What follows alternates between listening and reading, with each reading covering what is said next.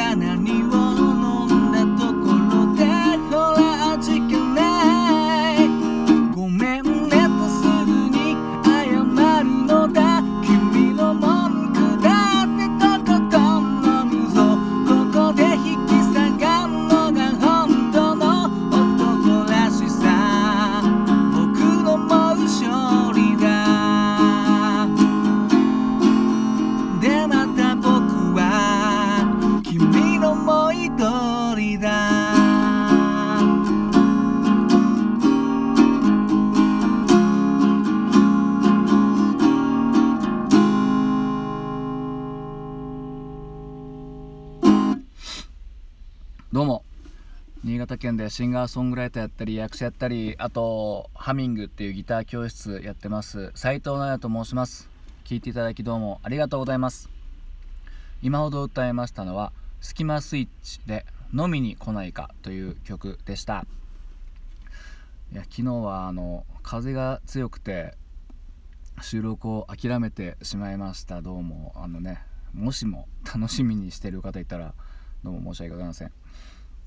それでねこちら「飲みに来ないか」という曲なんですけどこれはあのちょっと前に先週か先週ちょうど1週間前に「なおもつ」っていうユニットで YouTube ライブの配信をさせてもらったんですけどその時にあの視聴者の方がですねリクエストをしてくださいまして、うん、それでその時ま軽く歌ったんですけどあこれいいなっていうことでですね歌わせてもらいました。今度はちゃんと。あの時はですねいきなりやったんで結構雑になってしまいましたけども。いやいいですね。ああいうやっぱこう新しいこと試みみたいなことをやっていくとこういうやっぱネタができるというかね、うん、ネタって言ったらあれですけど、うん、ああそういえばこの曲好きだったなっていうことを思い出してですねとてもいい経験だなと思いました。うんとこの曲はまあもう夏メロですかね やっぱり、うん、全力少年とかが入ってたあのアルバムなんていうんだかな空想空想クリップっていうスキマスイッチのアルバムに入ってて多分めちゃくちゃ売れたと思うんですけど。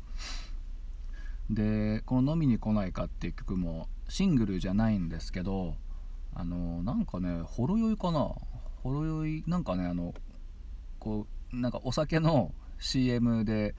使われていたんですよね。だから聞いたことある方もいるとは思うんですけどねこのサビとかは。うん、で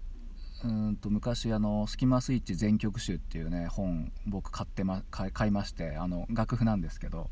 ね、どんだけ楽譜好きなんだって感じなんですけど、うん、それ買ってねインタビューみたいなのも確か入ってたかな？入ってて。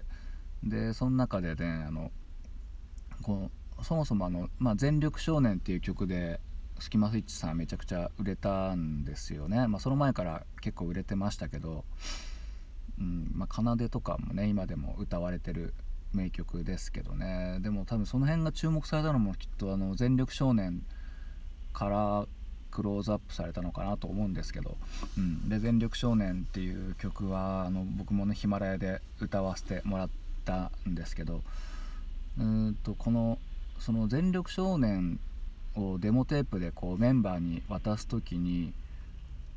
なんかこの大橋さんが作ったのかなボーカルの大橋さんが作ったと思うんですけどこの「飲みに来ないか」っていう曲を確かねシングルその時のシングルにしようと思って作デモテープ一緒に作ったらしいんですよね、うん、それでこうメンバーに聞かせてたら「全力少年」がシングルで出るっていうことになって、うんまあ、それで結果大ヒットになったんですけどもし、まあ、この曲がドンと出たらどうなってたのかなっていう感じではなんかねそういうのってありますよね。このタイミングというか、うん。まあ、どのみちもう結構人気はじわじわ来てたところなんで売れたとは思うんですけどね、まあ、結果 CM でも使われて、うん、結構有名な曲になったんですけどね、うん、いや本当にこの歌詞とかがねもうすごいちょなんかちょうど共感できる感じですよね。僕らみたいな感じの,、う、あのうだつの上がらない男みたいな感じで、うんまあ、女性と、ね、この接し方みたいなのがうん、なんとなく書いてあるというか、まあ まあちょっと情けない感じですけど、うん、でもあうん、その方がいいよみたいな感じでね、うん、なんかまあ飲んでごまかそうかっていう一言で言うとね歌かもしれないんですけど、うんまあ、その中にはいろいろと思うところがあって、うんね、他に誰か誰かとみたいなね不安もあったりとかそういうのが入ってて、うん、で曲調もすごいちょうどいいテンポでねコード感もすごい気持ちいい曲です。はい。もしよかったらね今日は土曜日ですからうんまあこれリアルタイムで聴いてる人いたらね酒でも飲みながら 聞いてみてください、はい、でここでまあ話はガラッと変わって最近あのクラブハウスっていうアプリがすごいなんか今週の頭ぐらいから多分すごい話題になってて Twitter でもトレンドに上がっててですね。ちょっと気になってますね、うん、なんか音声の SNS っていう感じらしくてなんかこうグループで作ってあグループを作ってその人たちの中でこう雑談みたいな、まあ、お話できるっていうようなアプリらしくてまあ45人56人とか、まあ、何人でもいいのかな？分かんないですけど、うん、それをスピーカー聞く人とこう話す人みたいな感じでそうルームを作って雑談する、まあ、僕が結構前にツイキャスでやってたおじ団みたいな、まあ、要はおじ団っていうルーム作ったら、まあ、その中でおじ団おじ団おじさんの雑談するみたいな感じのアプリでまあねいかんせんあの招待制らしいんですよね。1人につき2人招待できるというところで、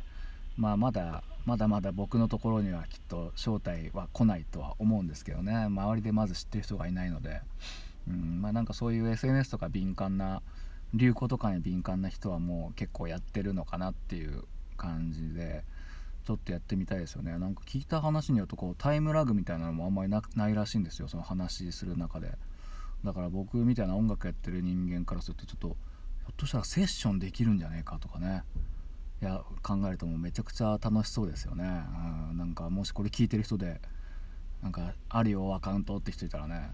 ちょっとぜひ招待してくださいサイトを。よろしくお願いします。そんな感じで聞いていただきどうもありがとうございました。